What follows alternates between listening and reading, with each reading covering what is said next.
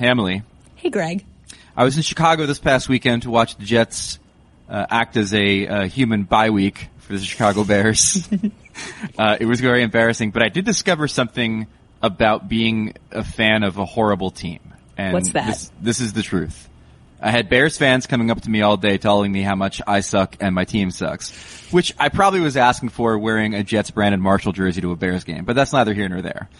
The eternal truth that I found is that once you're confronted with this mockery from somebody, one of the most effective things you can do, and I'm, I'm speaking to you, Panthers fans and Sabres fans and any fan of a team that maybe has had a run of misery, you simply turn to them and say, it's not my fault.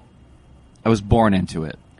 And there's a part of the Chicago fan in particular who understands this because for years before, you know, the Cubs became a successful franchise and, uh, and finally broke through and, and, you know, led us down this, this horrible path of alternative history that we're on right now. You know, that's the moment in which it happened, right? That's the moment it all turned. Um, they understood the fact that you're born into these things. And so as a Jets fan, it's much like being a Cubs fan, much like being a Red Sox fan before their run. It's this idea of like, you're on the bandwagon, you were placed there as a child, swallowed, swaddled in a Namath jersey, and you're not gonna leave the bandwagon until it reaches its destination.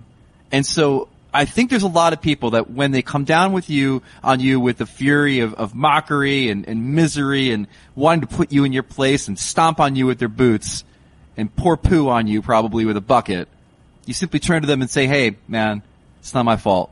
I was born into this. Was that the ultimate mic drop when you just say, I'm sorry I was born this way? It wasn't so much of a mic drop as it was then curl into the, pe- the fetal position with the mic and start sobbing and hope that they leave you alone. And then being comforted by your beloved Lou Malnati's pizza, which you think Well- is great because you haven't tried Pequod's yet. It did help. I have not tried Pequods. Again, my, my wife was born into a Lou Malnati's family. She can't so help she cannot She was speak- born that way. She can't help that she was born that way. All right. With that, uh, we got a great show. Darren Rovell of ESPN is going to join us to tell us what the hell is going on with the NHL and sports wagering. Steve Whyno is going to join us to talk about a lot of things, including the Flyers goaltending misery, uh, and the NHL and weed. And with that, let's start the show proper, shall we? From the ice to your earbuds, a podcast about hockey, featuring things to do with hockey. From your friends at ESPN, it's ESPN on Ice with Wyshynski and Kaplan. Everybody. Welcome to ESPN on Ice. It's the podcast where ESPN talks about hockey. I'm Greg Wyshynski, senior NHL writer. I'm Emily Kaplan, national NHL reporter. Thanks to everyone in my Reddit AMA who said they missed that feature, and I told someone to give them a shout out, and I can't remember their username right now. How'd that AMA go? Was it a good time? You know what? I was talking about it. I have a small but loyal fan base. I felt like they were just so nice. I was ready for some snark, and everyone was so supportive. I saw the one person who gave you support and then told you that I talk too much and I always interrupt you. No comment. I kid, I kid, I Oh, kid. I love this. You you don't want to piss off Team Emily. Team Emily knows that y- y- right now, if you were to state something contrary, you might lose your support, your base. I want. Team Emily to be like a miniature version of the Shonda Rhimes super fans that you see on Thursday nights on Twitter. Like the people who love Olivia Pope and sip wine and eat popcorn and are like Team Shonda, Shondaland. So like like Emily terms and Emily names would trend whenever Yeah. we record the Like podcast. hashtag the notepad. you know I've got some notepad fans. you do that. That might, that might be the battle flag of Team Emily. Is just people holding up a, a notepad with, With perfectly perfectly written Sharpie pen. Yeah, really thick felt marker. All right. Well, our first topic is not the love that Team Emily has for Emily, and but in fact, it is about the hate. Not the Team Emily has for me, but the hate that the NHL used to have, in the words of Columbus Blue Jackets coach John Tortorella. game's changed. And for some dinosaurs that are in it, it it's it's very frustrating. I have to admit, and um, Try doing TV. yeah, yeah I can imagine, I, and I mean it. And I'm not joking about it. It's really frustrating to me on conversations on the ice amongst opponents uh, on a face-off, and it's like a big hug fest sometimes. I don't know if they have so many meetings with this NHLPA and all that stuff that goes on, but there's no, there's no, there's no hate and uh, I miss that. And Um, yeah, I, frustrates the out of me, quite honestly. I'm telling you, Brooksy, there's no hate. They're all hugging each other. You know, you mentioned this topic, and I think it's one that deserves a little bit more exploration. Um, because his words sort of resonated with some fans. Other fans were like, yeah, you totally are a dinosaur. Why are you talking about this? The game's never been better. Where do you stand on hate in the NHL? Here's my theory that I've totally cribbed from a conversation I had over the weekend with an NHL agent. We were bringing up this conversation and I was just kind of joking. Did you see that clip? Wasn't it funny? And the agent goes, no, there's something to it. And I said, what? And he said, look, just consider how guys grew up now in the NHL now. Um, they playing on elite teams since they're a really young age. They're traveling more to all of these tournaments. Over the summer, there's different mafias. You're either at Team BioSteel camp and that's where you train. You're with the USA hockey guys, the guys that are in Florida with the skating coach down there. There's all these different ways now where guys are so familiar that when they play in an NHL game, it's almost a mini reunion and it's reminiscent of what we've seen for a lot of times in the NBA for the last couple years. So I think there is some truth to it that guys are just more congenial. I think there's truth to that. Um, I think that the fact that we've seen a uh, dramatic decline in the amount of fighting in the league and the amount of rough stuff in the league and the amount of just heinous illegal plays. We're talking the Rule 48 stuff before Rule 48 where guys are getting laid out on stretchers has decreased the, the, the idea and, and, and, the passions of rivalries. And I think that has a lot to do with it too. Like, you know, there's no question that 10, 10, 12 years ago, there were probably guys on the Vancouver Canucks and the Chicago Blackhawks who were friends. But when those teams would play, whether it was in the regular season or, or in the playoffs, they would be the nastiest things. Um, I think that there are still rivalries that reach that level. I had a lot of people when this topic came up about Tortorella um, mention, well, what about the Ducks and the Kings? Absolutely true. When those two teams step on the ice against each other, there is hatred there, there is bile there. When there is Corey, Corey Perry, there's usually something heinous happening that will spark something uh, happening on the ice. Irk some people. Oh, and Dustin Brown as well, no, no doubt. I mean, there's no question that there are players in that rivalry that definitely stoke it. But that's a city rivalry. And when the Rangers and Islanders get together and they're both relevant, that's a city rivalry. When the Flyers and Penguins get together, that's a geographic rivalry as well. And so I think in those cases, you have it. I'll go another place where there's still hate, geographically. USA Canada. Every time USA Canada steps on the ice, it doesn't matter the age, the tournament, or the gender of those two teams. There's hate. Without question. Yeah, but Greg, those are international games. Those aren't NHL games. I agree. So and now we get back to the, the problem. I get we get back to the NHL. You know what the other issue is with mm-hmm. those with those tournaments versus the NHL? Compensation. I believe that part of the reason that we have these hogfests out there, as Tortorella says, is because these guys don't have a lot on the line when it comes to glory. Now, listen, they all want to win the cup they all want to win. They all want to be successful. They all want to make the playoffs. But it's not like back in the day where these guys were making, you know, minimum wage. It's not, a, it's not as if these guys, you got guys in these teams where, you know, playing on and getting bonuses is, is, is the difference between whether or not, you know, they're making rent. Everybody's rich. Everybody's compensated. You have guys that are making more money in the span of three years than most players made in 10 years back in the 1980s. So I think, and this is not me trying to put it on the millennials. This is me saying that in this league right now, the stakes are still high when it comes to success, but maybe the desperation isn't necessarily there. Because what's the worst that happens if you don't win? You go someplace else, you don't win, but you probably make more money. Uh, if you're in a league minimum deal, a two-way deal, the AHL salary is a lot different than the NHL salary. Though I do hear you on that, that most players are much more comfortable and can set their families up for far more longer uh, than they did in years past. I like that theory. I still subscribe to mine that guys are just friends these days and social media makes it easier to comment on someone's Instagram and stay in touch easier where it used to be, hey buddy, it's once over the summer, let's all go for a golf trip. But at the same time, like there were definitely friendships across enemy lines back in the day. Maybe there were fewer of them, but there definitely were. And I'm trying to figure out, I agree with Tortorella, there's a moment that's happened in the last 10 or 15 years where the hate decreased and where it didn't mean as much to maim the other guy as it used to. And, and maybe it is, like you said, and, and, and the agent said, this notion of all these guys hanging out, all these guys being part of factions, all these guys coming up together. I don't know what it is, but there does seem to be a lot less of that sort of like, I am going to do whatever it takes at any cost and I don't care about this other guy's safety. And, and maybe that's it as I speak ex- extemporaneously here. Maybe concussions have something to do with it. Maybe the fact that we now understand better the health ramifications of playing this game and what happens to players after they leave this league, that these guys don't necessarily want to go that extra step and, you know, have it be where their buddy can't be in a room where the lights are on after they're done playing. That could very well be it too.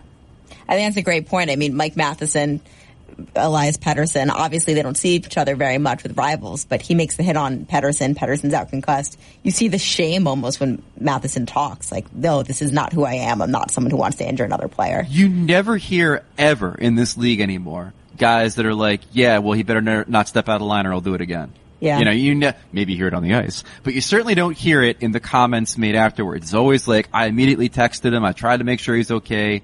Yada, yada, yada. So maybe there's something to that as well. It's just a better care for your teammates and, and all that jive. The last thing I'll say, I think you made up a great point that USA versus Canada is the last place, really. And, you know, Russia, and I, I think there's some Finland versus Sweden rivalry, but international allegiances is really where guys get fired up.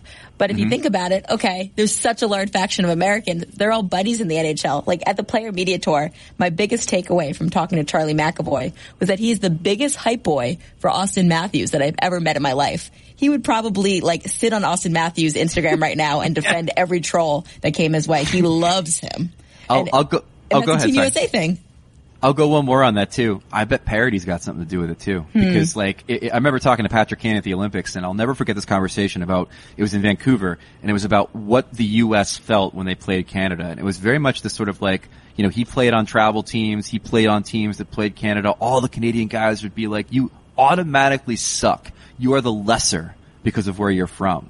How many lessers do we really have in the NHL now? Hmm. Right? Like everybody's point. just kind of pretty good. And if you're not good, it's because you're sucking on purpose to try to get good. So because of the fact you don't have the haves and have-nots necessarily anymore, and everybody's got a shot every year, I wonder if that's part of it too. No one's, you're, you're not trying to take it away from somebody because you're kind of there already. Greg, do you know that these days you can get practically anything on demand? You know, like our podcast when you can listen whenever you want, whenever it's oh. convenient for you, wherever you want, in the shower, on the subway. I don't really care. Oh, all right.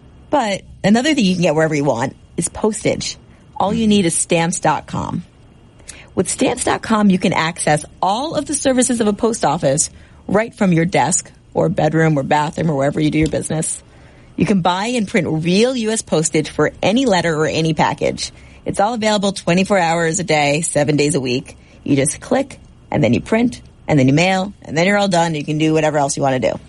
Stamps.com will even send you a digital scale where you can weigh your letters and packages and print the exact amount of postage every single time. And this is amazing because you could put your stamp scale next to your other scale in the bathroom, but don't confuse them because then it could be very complicated. Yeah, yeah. You one one scale per corner.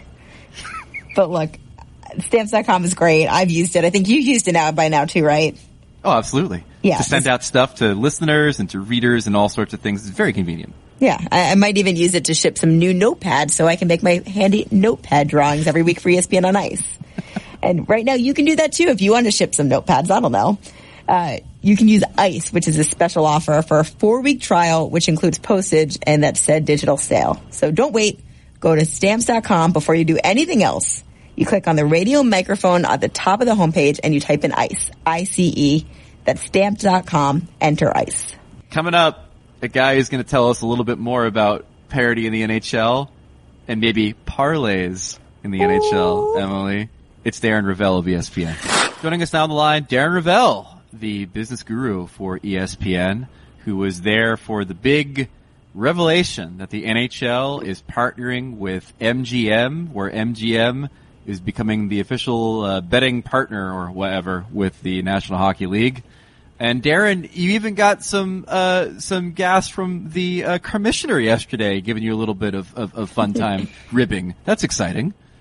Well, yeah, I mean, I set him up. I mean, he there there were there were ample quotes uh, of Mr. Bettman uh, opposing uh, the overturning of this Professional and Amateur Sports Protection Act of 1992, which is what was parts of it were ruled unconstitutional, and that's what set up states um, to have the right to to make their own decisions on sports gambling. I mean, everything was negative. I, I was out when when the Vegas Knights were announced as a deal. Gary was very clear that this had nothing to do with gambling, and gambling was not a part of this at all.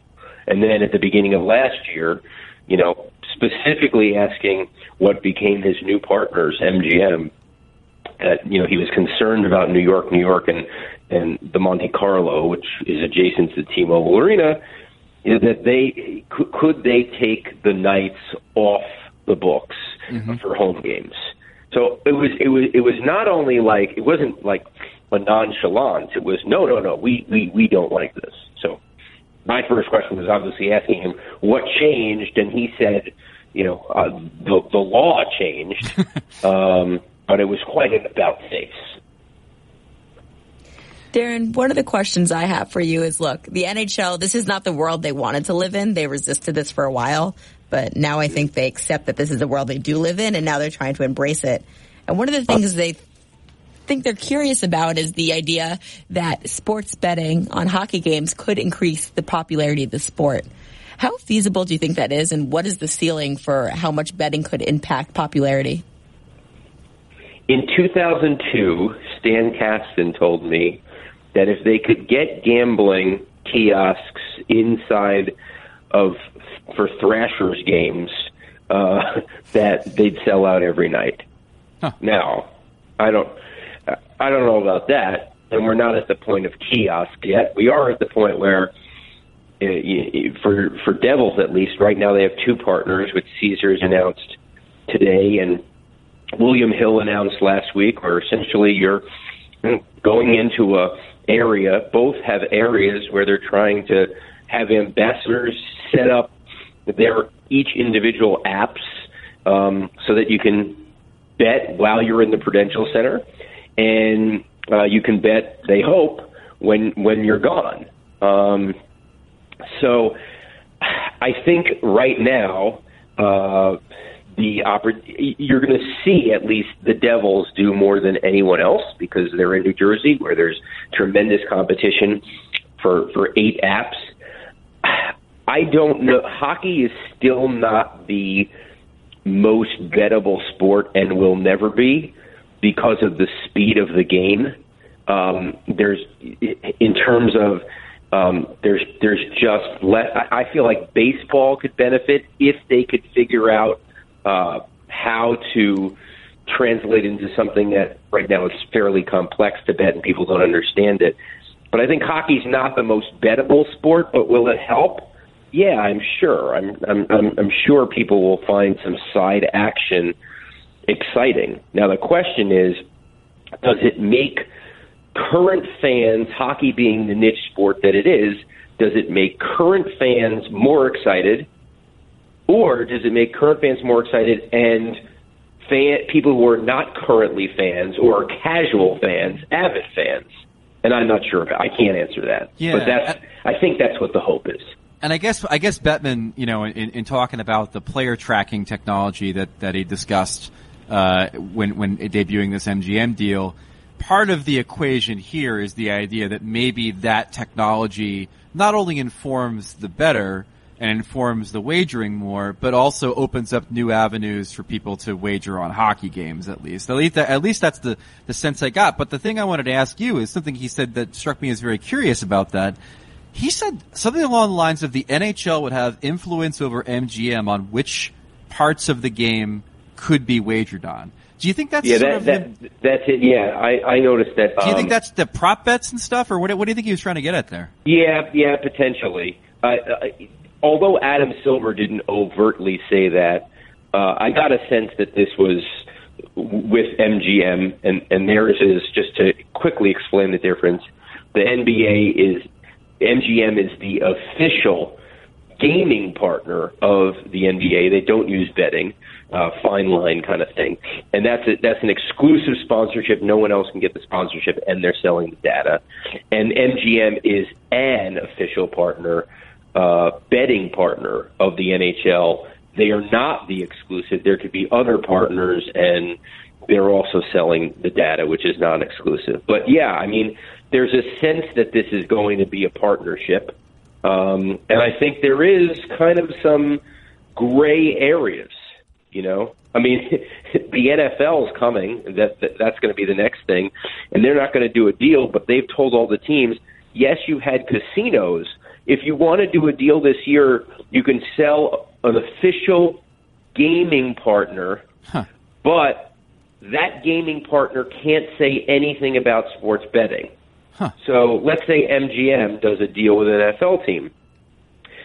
They will not. They will be able to advertise their their app, but they will not be able to do anything as far as gambling. So this this thing that you're talking about there with the the NHL working in cahoots with MGM, that's kind of the fine line dynamic that I think will exist in the early going, but it should change.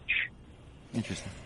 Well, one thing I'm really curious about is injury reports. It's a hot button topic, and the way the Yes. NHL uh, does release them and pretty much keeps them as vague as possible. Gary Bettman said this won't impact injury reports. What's your take on that?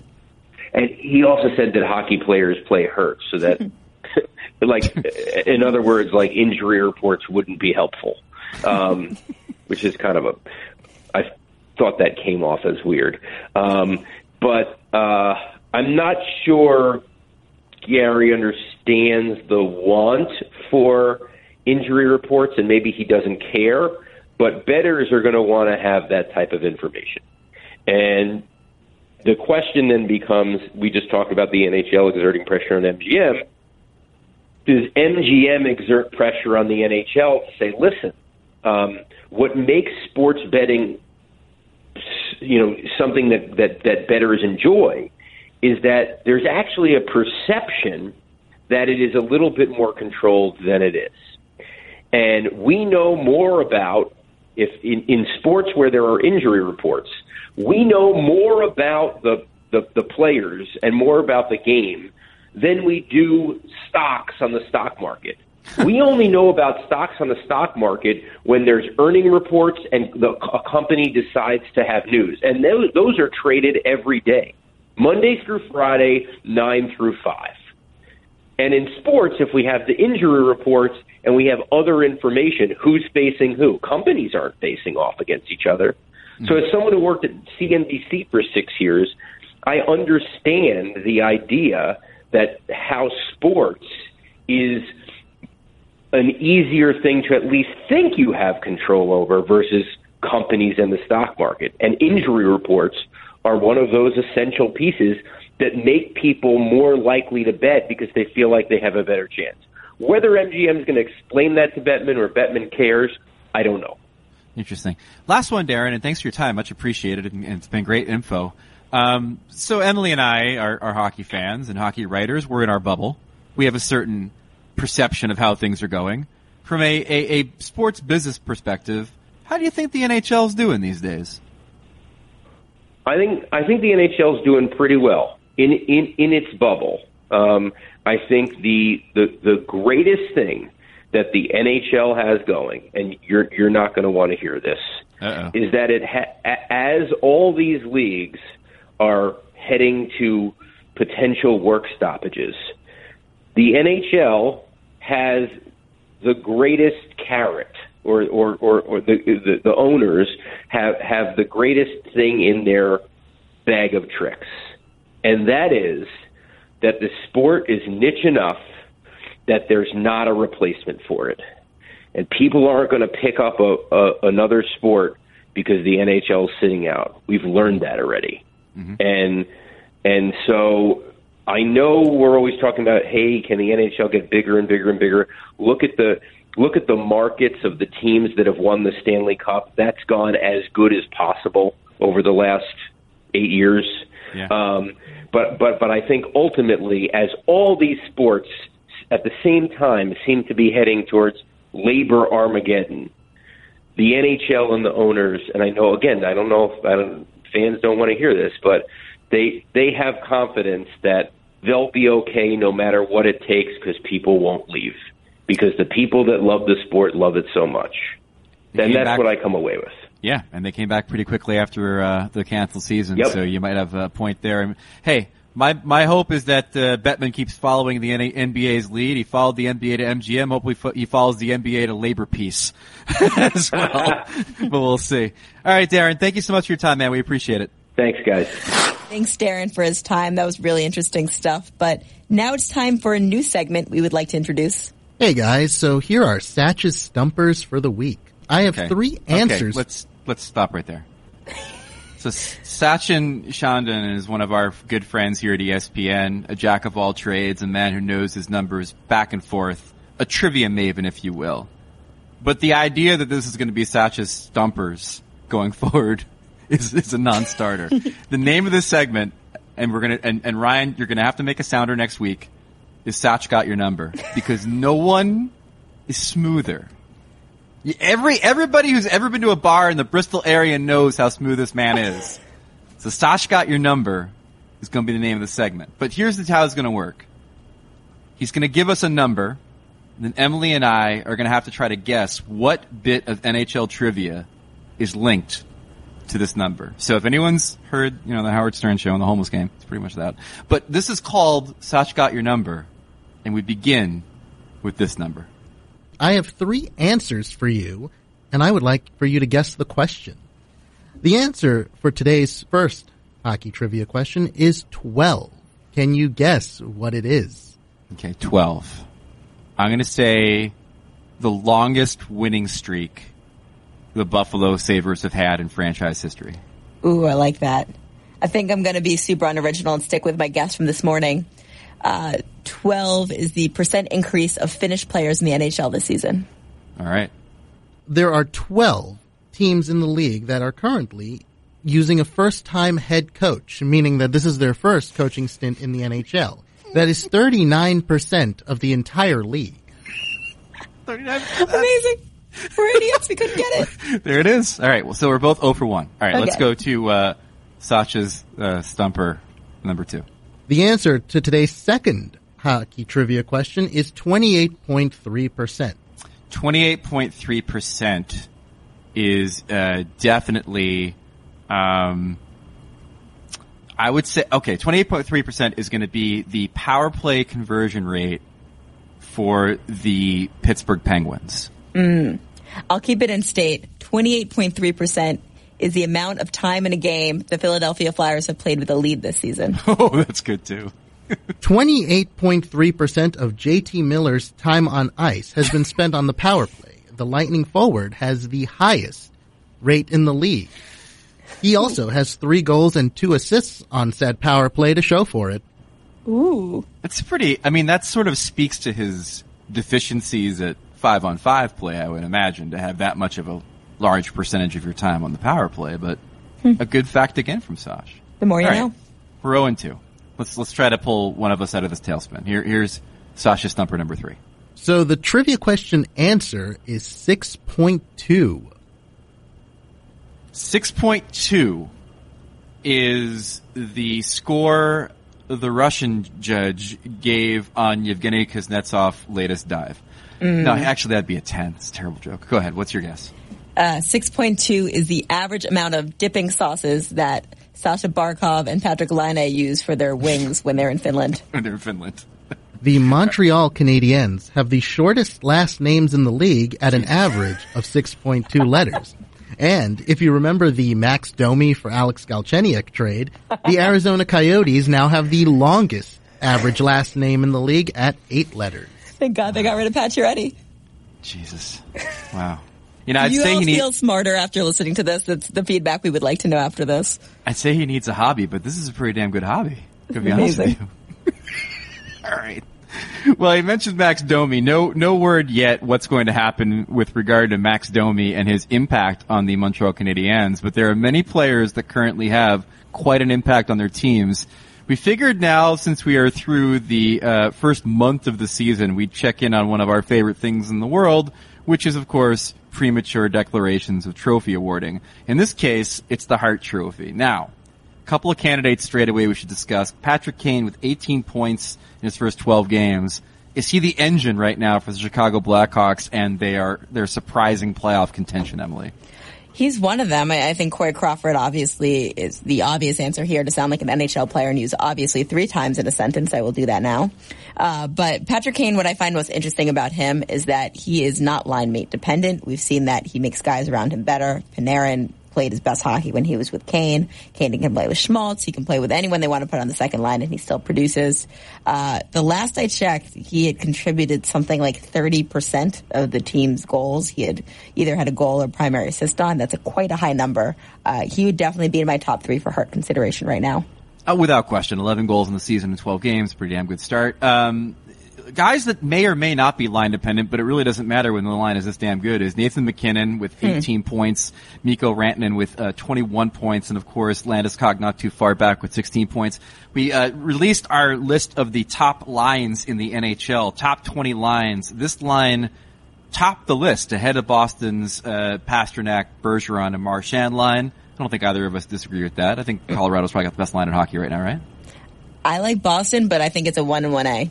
Yeah, and I think MacKinnon probably is the guy out of the trio that would get the Hart love as sort of a uh, a make a make good for last season, not giving it to him then. Rantanen right now leads the league with 21 points, uh, but MacKinnon uh, certainly was a, a, driving force in that line early on in the season.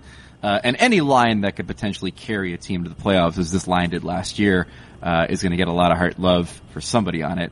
Uh, Evgeny Malkin 18 points in nine games Amazing. for a Penguins team that is surging once again. Story of his life. Sidney Crosby gets all the headlines for tearing apart teams in the western part of Canada, as we'll talk about in Puck headlines later. Uh, but Malkin's the guy with the incredible numbers so far. Can I ask you something? Yeah. My only gripe with your list of the top lines was how low that Penguins line was. With ah. Malkin, who you mentioned, has 18 points. Phil Kessel, seven goals, 14 points already. Is it Hagelin weighing them down? Like, what gives? No, no, no. It doesn't weigh them down. In fact, I think that he, he helps them. My, my issue with that line, um, and, and I had the line ranked 12th, uh, behind, uh, well, 11 others. But the issue I have with that line is that if you go inside the numbers, uh, Malkin and, and, and Hagelin actually play better with Patric Hornqvist. So I think that there is a better version of that hmm. line than the one that we've been seeing from the Penguins. Um, it's a great line. I'm, I'm, I'm, sure, you know, at season's end, I'd probably have them ranked higher if they continue to produce at this clip. But, uh, you know, when you go inside the numbers and, and, see what's happening with Hornqvist in that line versus with Kessel in that line, I had to put that incarnation of the line behind a few of the other ones, but that's okay. I think, I think this, I mean, it's a list. It exists for griping. And I think that you make a, a, a reasonable gripe. Uh, Nathan, once again, Connor McDavid with 17 points to start the season is, kicking is dragging a team kicking and screaming, trying to get them into playoff contention, trying to keep them out of the basement. Uh, it, it, may stack up as yet again another season where McDavid is he's just a, a hockey deity, but his team sucks. Well, I gotta say, don't look now, but this team has won six of its eight games, picking up points in seven of them, and is now just one point out of the Pacific Division lead. Just saying. Uh, but what I think will be interesting about this is it will once again sprout up the conversation: Should an NHL player do they have to be on a playoff team to win MVP uh, if the Oilers do not make it? And um, I actually asked a bunch of NHL players that, and you'll see their answers on ESPN.com soon. The answer is, of course, yes. Uh, Sebastian Aho, Aho is having an insanely great breakout season with 16 points so far for a Carolina team that has uh, been one of the better stories in the league. His line with Teuvo Teravainen and Michael Ferland is 13th, right behind your storied Penguins line, uh, in our ranking this week. And, you know, if they continue down this path and he continues to have the season he's having, it's the kind of year where you might see Aho finish a good clip of points ahead of the next guy in that lineup, which of course was the recipe for success for Kopitar and Hall and MacKinnon last season. So that's one to keep an eye on if Carolina does in fact become a playoff team this year. And then, uh, guys, we don't talk about a lot for league MVP, but what about the goalies, Greg? John yeah. Gibson, literally willing and shouldering all of the shots uh, to get this team in the playoffs because they have been abysmal defensively, and he has been spectacular keeping his coach in a job, keeping the Ducks in the playoff hunt. There's nothing this guy isn't doing. And it could be a situation where if the Ducks somehow make the cut in the West, a very competitive West, uh, that we could see one of those double Hart Vezina type campaigns for Gibson. And meanwhile, you have Carey Price over in the East. Montreal's been an amazing story, getting better play out of their forwards than anyone could have imagined. Price, uh, looking very Price-like so far. 4-1 and 2, 922 save percentage. Not carrying the team in the way that Gibson has, but uh, clearly having been a difference maker in those games. So another goalie to kind of look out for in your Hart conversations. Steve Whyno of the Associated Press gets the Hart for us this week because he's a bit of a pinch hitter in the guest department, and that's fine. He's a good dude, well dressed, and knows a lot. And if you want to be well dressed, Emily, oh, there's only one place to look. Well, not necessarily for I you, didn't know that was coming. for dudes. I didn't. Indochino is the place. They measure suits to fit better compared to generic off the rack suits because Indochino is the world's most exciting made to measure menswear company. As you know, I've got the chinos, I had the tux, I had the suit jacket. I vouch for Indochino and the way that they use exact measurements for an unparalleled fit and comfort. Guys love the wide selection of high quality fabrics and colors to choose from and the option to personalize the, de- the, the details, including your lapel, your lining, your pockets, your buttons, and your own monogram. Uh, you visit a stylist in their showroom and have them take your measurements personally or measure at home yourself and shop online at Indochino.com. Uh, choose your fabrics inside and out, choose your design customization, submit your measurements, and relax while your suit gets professionally tailored and mailed to you in a couple of weeks. And this week, listeners to ESPN on Ice get any premium Indochino suit for just three fifty nine. It's three hundred fifty nine bucks at Indochino.com, I N D O C H I N O dot com. When entering ICE at checkout, that's fifty percent off the regular price, and shipping is free. Indochino.com, promo code ICE for any premium suit for just $359 and free shipping. And remember, they've expanded into casual clothing, made to measure chinos that will become your go-to pant. Good any time of the year. Indochinos are available at the introductory price of $79 US. Now here is a stylish man, and by stylish I mean probably wearing an oversized Jacksonville Jaguars windbreaker. It's Steve Whyno of the Associated Press. Fresh back from his trip to London to watch his beloved Jacksonville Jaguars and I assume his secondly beloved Philadelphia Eagles. Whyno, first off, what is the NFL like in jolly old England? Oh, it was awesome. I mean, and this is 80 85,000 people at Wembley Stadium, and it, it's wacky because you see fans in a jersey of basically every NFL team. Everybody has a team over there, and it's not like they're all Eagles and Jaguars fans, and, and it's been like this for every game for the last since 2007 now. That people are wearing like a Buccaneers jersey or, or a Saints jersey, and it's it's a really cool atmosphere. Other than the hour and a half wait to get back on a train after the game. So we know Whyno. My question for you, we know is a bit of an inside joke among every NHL scribe. Uh, you've got such a good pulse on all things NHL, and we know when the NFL is going over there, they've got an eye on potentially moving a team there one day. The NHL has done their global series. You know, they're in Finland right now, but do you see any possibility in their horizon of the NHL putting a team in Europe? No, I actually think there's a, a higher chance of the KHL having teams in North America in the next 10 years than the NHL having a team in Europe. I really do. I, I, I think the- if, if the KHL, now this would mean the ruble has to, to rebound and a bunch of other things, but I think the KHL has more of, of an appetite to expand to wacky places because they've done from, from Vladivostok all the way to, to Jokerit in, in, in Helsinki to where they don't care about those long flights. I, I don't see, at least until plane technology gets to the point where flights are not that long, the ability to, to have a physical team over there. The NFL, at least you're only playing eight home games. Potentially, to, to have a team there, you'd still probably need a base of practice in, in the United States. I, I just think there's more of a possibility that KHL says, hey, let's have a Quebec City team and, and, try to take advantage of a market that needs that needs hockey or or doing something like that, a Hartford or, or one of these cities that's probably not getting an NHL team anytime soon, then the NHL really making the leap. I, I could see them playing like this for a bunch of years, playing instead of two or, or three or four, but five or six or seven uh, regular season games over there. But un, until until uh, we have maybe a change in leadership or or uh, or a change in technology, I think it's hard to imagine uh, an NHL team over in Europe. So wait for those Star Trek transporters is what he's saying. No, the, the KHL thing that I find interesting is, I mean, the Quebec City idea is a really keen one, and I think that's, that's a, that's a perfect sort of place for the KHL to expand. But knowing that league and knowing the money behind those teams and knowing that there are some people, for example, that may or may not own the Brooklyn Nets, uh, that, uh, that have lots of money, I guarantee, I, I think they put a team in New York if they ever expanded to the U.S. Yeah, I- I- if they could find an an arena willing to, to sign up for that, Brooklyn! that's a Nassau, yeah, or that's a Nassau Coliseum or whatever. yeah, it's certainly possible, and and and Quebec Quebec City, if, if Quebecor wants to get a team come hell or high water, well, would, make a whole lot of sense. But yeah, if you're the KHL and you have some someone with a, a lot of oil money in New York, why wouldn't you have a team there? Well, I think the interesting thing about a place like Quebec City or Kansas City or Houston or Hartford is that as long as Gary Bettman is alive and has his hand at the wheel of the National Hockey League, you will be dead to him if you let a KHL team play in your building. Oh yeah, cor- correct, and, and and probably as long as Bill Daly is alive too, because they're they're the same person and and, and their their leadership style and leadership techniques. That yes, if, if you want to have a, a team in Quebec City, sure. If you're Houston and you're Tillman Fertitta and have the possibility of, of owning an NHL team soon, and you could see that possibility on the, on the horizon, I would stay the heck away from the KHL.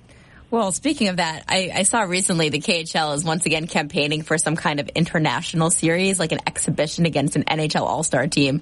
You're saying the chances of that are Uh, fine, because I think the NHL team teams would destroy them.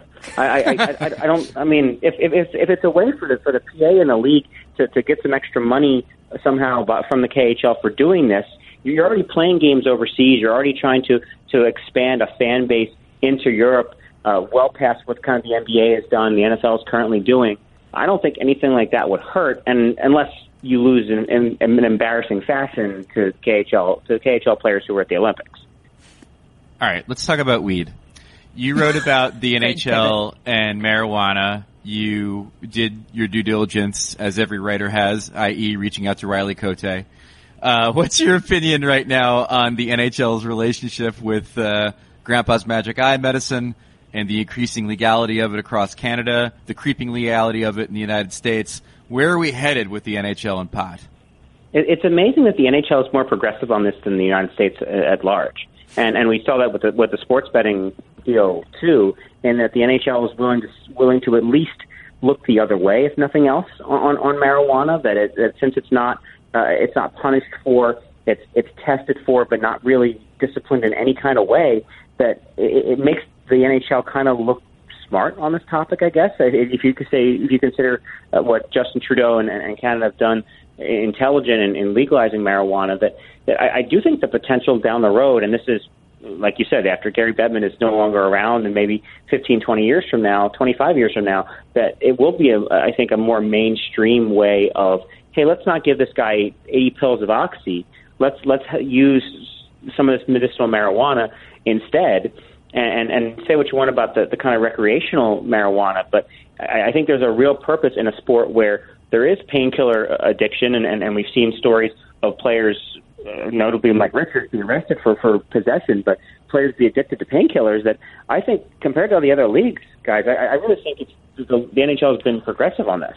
Whyno, where where do you think usage is in the NHL now? I mean, um, I, I remember Garrett Joyce recently published a story on Sportsnet that they had somebody saying usage is upwards of like 60, 70, 80 percent of players are, are smoking weed uh, or using some semblance of, of, of cannabis. What, where do you think usage is in the league right now? Yeah, Riley Cote said 50 to 60 percent, and folks I, I've talked to uh, around who think it's it's lower than that. Certainly, probably maybe in the maybe in the 20 to 30 percent range, and, and and I wonder how com- how comparable that is to the general population. Uh, If maybe in Canada right now you have 50, 60 percent of people at large using it, and, and and at some point when it becomes more more mainstream, that might make a lot of sense. But I would say of, of the 700 players in the NHL, I would say certainly under half of them What I find most interesting is when the league went from survey testing to full testing for uh, drugs of substance, um, substance abuse rather. So that could include cocaine or marijuana. The reason they did it, in my understanding, is because they were looking at the 30% they were testing and saying, holy cow, we actually have a cocaine problem. Yeah, yes, and and and that's and that's the thing that that the NHL doesn't really want to want to put out there publicly. But yes, cocaine is a bigger problem certainly than marijuana in the NHL. I, I, I would have been led to believe that that marijuana certainly is less harmful for players than than cocaine, and the league at least at the very least, even the, the PA in the, in the last couple of summers ha, has talked about potentially putting more punishments on cocaine because they want to have a, a, a better idea of who's using it and try to kind of, kind of cut down and limit the, the amount and percentage of players using cocaine. Right.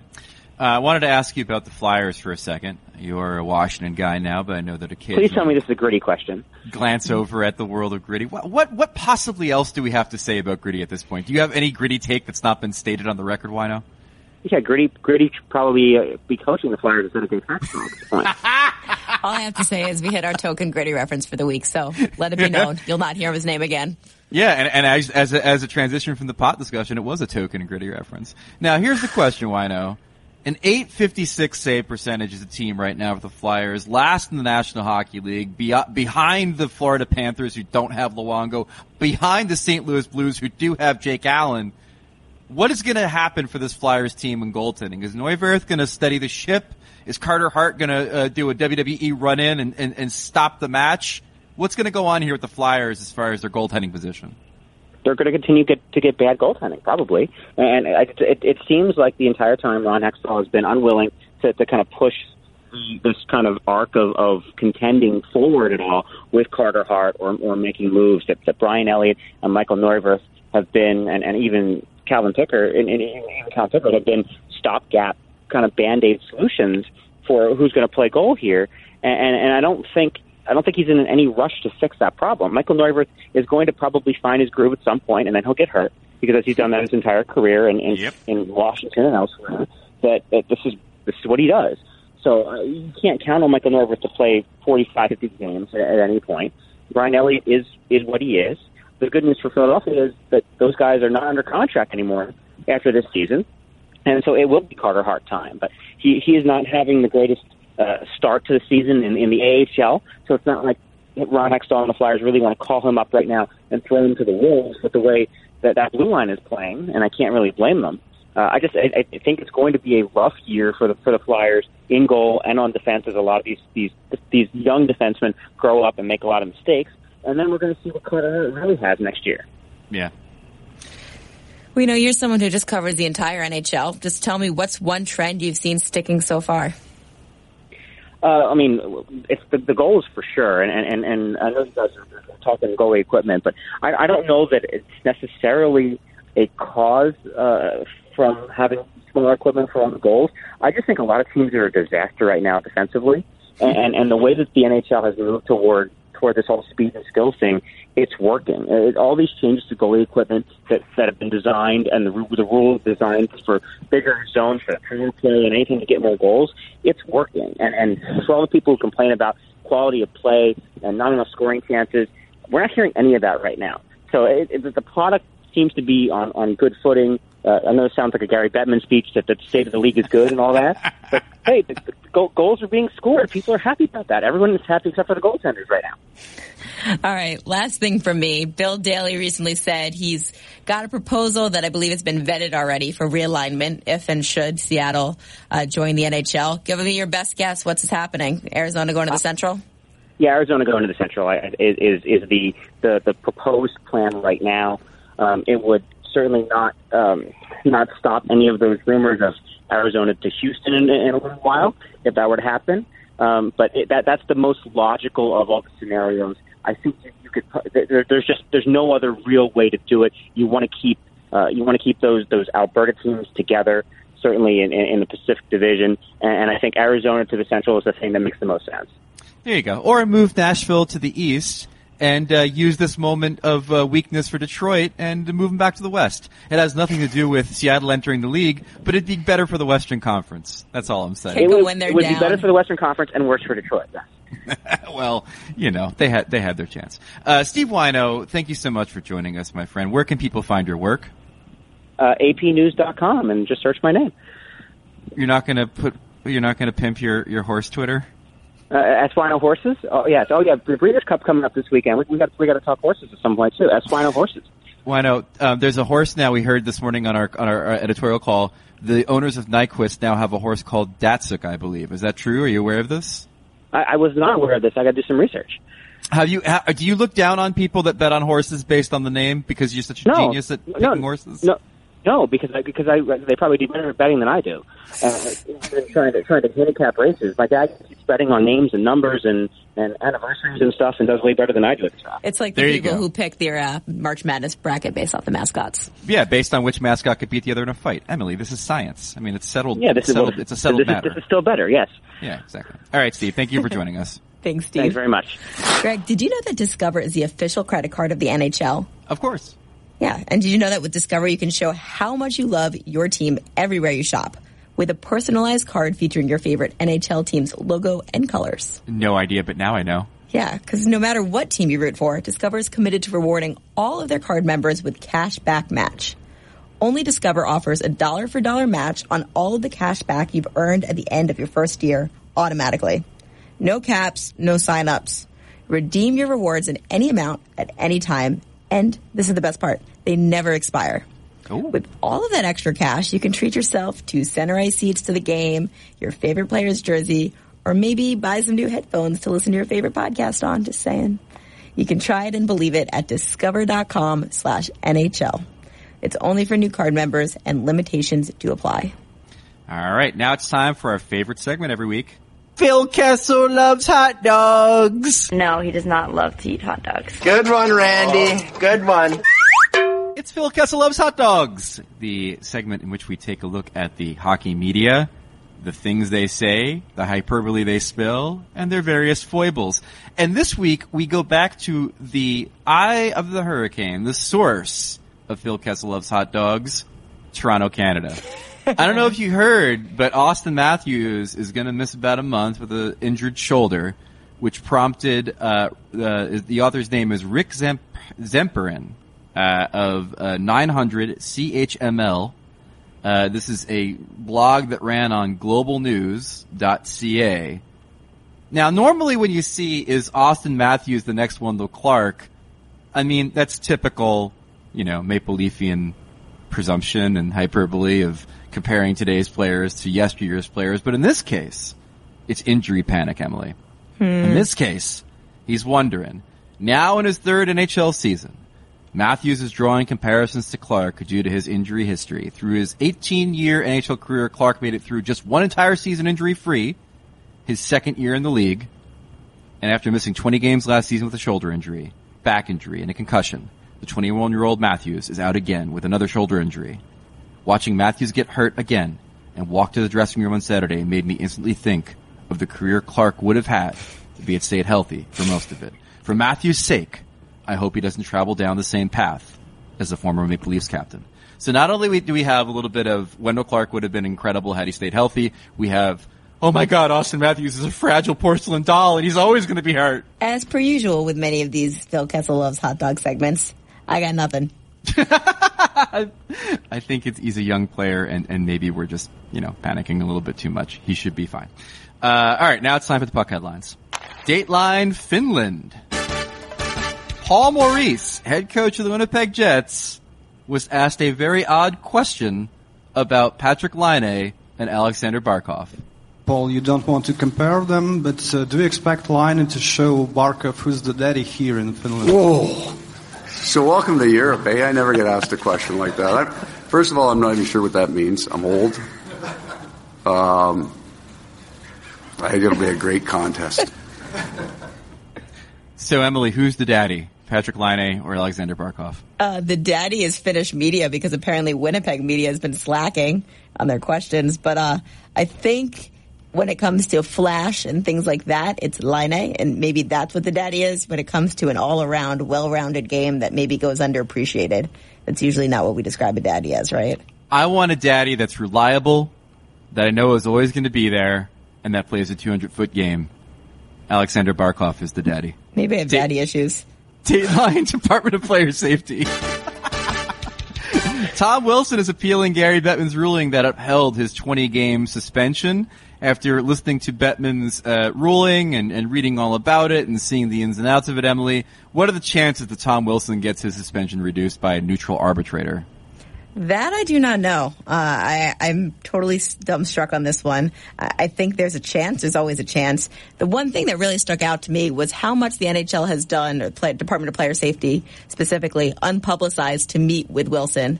Um, whether it's all these trips that George Parros made or these phone calls even during the Stanley Cup final to try to help him. And I think this is them just trying to say, look, we've given you all the resources. You're just not meeting us halfway. I think Bettman's math that he presented in his ruling is pretty logical if well, you're the Parros's math, no? Well, it's Parros's math, but it's obviously the, the math that, that the NHL is going with here as far as the multiplier and the number of Mhm. games and be happy you're not Raffi Because it Torres. sets precedent. Yeah, sure. I, I think it's good for the NHL. Uh, I'm not sure if it's going to be good for a neutral party. I, I have a feeling, and the NHLPA has been pretty successful now with going to the arbitrator on appeal in places like the Dennis Wideman ruling and the Austin Watson ruling and, and so on and so forth. Um, I think I think this gets knocked down a little bit, maybe maybe to 16 or 15 games. Uh, is my prediction based on the success rate they've had. Uh, Dateline Dallas. Ben Bishop tells ESPN, that's us, that he hates goalie analytics and the one stat he thinks matters is wins. That was a great piece by you. I'm just curious, what was the feedback you got on it? The analytics community thought this was stupid, that he thinks wins are the most important stat for a goalie. But I kind of understand where Bishop's coming from because like in the article and in our conversation, he's talking about what is valued for a goalie. And like the Vezina trophy typically will go to a successful goalie no matter what the numbers are. Uh, you know, bonuses go to goalies that win. Large contracts go to goalies that are successful. At the end of the day, winning a game is more valuable in some ways than putting up stellar uh, analytic numbers for a goaltender um, in a general sense. So I kind of get where he's coming from, but I also understand from the analytics community that dismissing uh, advanced stats while also saying wins matter is like a skater being like, possession stats are dumb. Check out my plus minus, baby. so I think I get I get where they're coming from. Dateline NHL HQ. Speaking of great articles, uh, Emily talked to Bill Daly, and Bill Daly revealed that the NHL does not expect to change the goalie equipment that is currently being used by goaltenders, i.e., those chest protectors we talked about that are uh, leaving them bruised and battered. Quote. I like not to overreact to things. I don't think that some of the concerns we're hearing about currently are really reflective of a large majority of goaltenders, said Daly. Yeah, I think the most interesting thing here is the NHL says, look, we've been working on this forever. We have tested this. We have consulted with people who are going to be affected by it. You're hearing people complain right now, but you're only hearing a select few people complain. We think it's fine. Calm down. There's people who like it who just aren't saying it. Uh, we shall see. I mean, it's pretty clear that they're not going to change anything, even though the goalies are griping. But as many people have pointed out, even the goaltenders themselves, these gripes tend to uh, dissipate a bit when it comes uh, to uh, the later in the season. Well, the one thing that I think the goaltenders do have issue with, and this is something that's out of the NHL's hands, is the manufacturers and when they got the equipment and whether the equipment is accessible if it's on back order. You know, I think the NHL did this in time where guys can have it in early in the summer and be able to train with it, and not all guys got it. And who is the onus on? A lot of times it could be manufacturers, it could be equipment managers, it could be the guys themselves. Dateline Pittsburgh, the Penguins are 6-1 and 2 and Sidney Crosby has just terrorized Western Canada with a backhand goal fest. Is there anything better than a defiant, angry Sid doing this in the face of being left out of the McDavid versus Matthews best player in the world debate? Uh, the only thing better than that is the boy band pick the team took on their scenic view of Banff, uh, where everyone had the same aesthetic. And uh, Geno Malkin proved to me that trucker hats are still existing in the world. They are totally. They are totally. Uh, but also, it's great. I mean, like, Sid scoring that goal in overtime against McDavid and the Oilers is just like, there's nothing better than, than someone telling Sid, oh, you're irrelevant now, old man, and Sid being like, ah, oh, yeah, you know, actually, I'm not so irrelevant, am I? And then, uh, and then I'm just gonna on a tear. That just oh, Yep. Emily's Player of the week. Sid impression. Oh, Seven points. Hey, listen, it's solid. Uh, you know, fair. yeah, you know, I think your uh, impression is uh, it's pretty good. It uh, makes you a pretty good teammate to make the attack. And, uh, you know, good teammates together can succeed and do great things. Uh, finally, Emily, Dateline Halloween. To continue the world's ongoing debate, best and worst thing to get in your Halloween bag. Always Reese's Pieces, Reese's peanut butter cups, anything Reese's. Reese's come sponsor me. Um, the worst, any kind of sucking candy, uh, anything in a plastic wrapper. Uh, those just didn't do it for me. Best, um, I would say full size Butterfingers were always my best. Mm. Whenever I would get one, it was like finding a, a, a brick of gold uh, somewhere in your yard. Uh, worst, I don't know if this ever happened to you uh, or anybody else, but in my neighborhood growing up, there was a house that gave away bags of pennies. What? Which I really found to be odd. One, Like clearly how many inedible. pennies? Not even a lot, like like thirty. like Which not even a dollar. Each small piece of Halloween candy is probably less than thirty cents each. I mean, it is like you know six bazooka joes at that time, but Sure. like you know we're talking when I was a kid, so you know inflation being what it is, I'm sure that might be like two hundred pennies by now. But like bag of pennies for Halloween, very strange, very strange. Uh, not as strange as the calls we get to the ESPN on Ice rant line, such as this one. Hey, Greg and Emily. This is Rob from Virginia, and I just want to say that the only time you should get credit for a goal is when the puck comes off your stick. It's paradoxically strange for you to say that you did not intend to kick the puck in, yet this is your goal. Anytime it makes contact with the body, it should just not be your goal. It can be a goal. It makes no sense to, to, to score that goal for you. So then you get situations where uh, we have an Australian hockey player who's got one goal in the league, but no one even knows that he even really touched it, just brushed it. Same thing goes for assists. You, you get strange situations where Jaromir Jagr scores and he breaks the points record by inadvertently bumping the puck up his and also Patrick Kane extending his point streak by, you know, handing the puck to a, another player on his team. Anyway, that's it. This sucked. Bye. You know, I I'm actually on the other side of this debate where I've always said that by any means necessary, if you get the puck in the net, swat it with your hand, headbutt it, kick it around with your feetses. I don't care. It's hard enough to score in this league where we shouldn't be restricting players from doing all they can to score a goal. That's my opinion, at least. I hear you. And when I did my player roundtable, I asked guys one rule change they'd make. Seth Jones was one of my favorites. He said you should be able to kick pucks in. I think that's a skill. I think it's a skill too. I think so too. And and the the ones that really bother me are the ones where guys like soccer headed into the goal and stuff. And I mean that's that's that's a high degree of difficulty there. So I have no problem with it uh, by any means necessary. You know, before the uh, the halcyon days of, of offense that we've had these past four years, scoring was never a part of the NHL in the last like decade. So again, you put the puck in the net, everybody's happy, and uh, at the end of the day, more stuff for us to bet on. Uh, anyway, that's ESPN on Ice for this week. Hey, by the way, where can people call that rant line, Emily? You know what, Greg? They can call us at 860-516-1029. All right. Our thanks to Darren Rovell of ESPN. Our thanks to Steve Whyno of the Associated Press. You can find my stuff at Wyshynski on Twitter and also on ESPN.com, obviously. And you can obviously also find my stuff there and at Emily M. Kaplan on Twitter. All right. That's ESPN on Ice for this week. Thanks for listening, everybody. Please uh, rate and review the show on iTunes so other people can find it. Bye. Bye. Bye.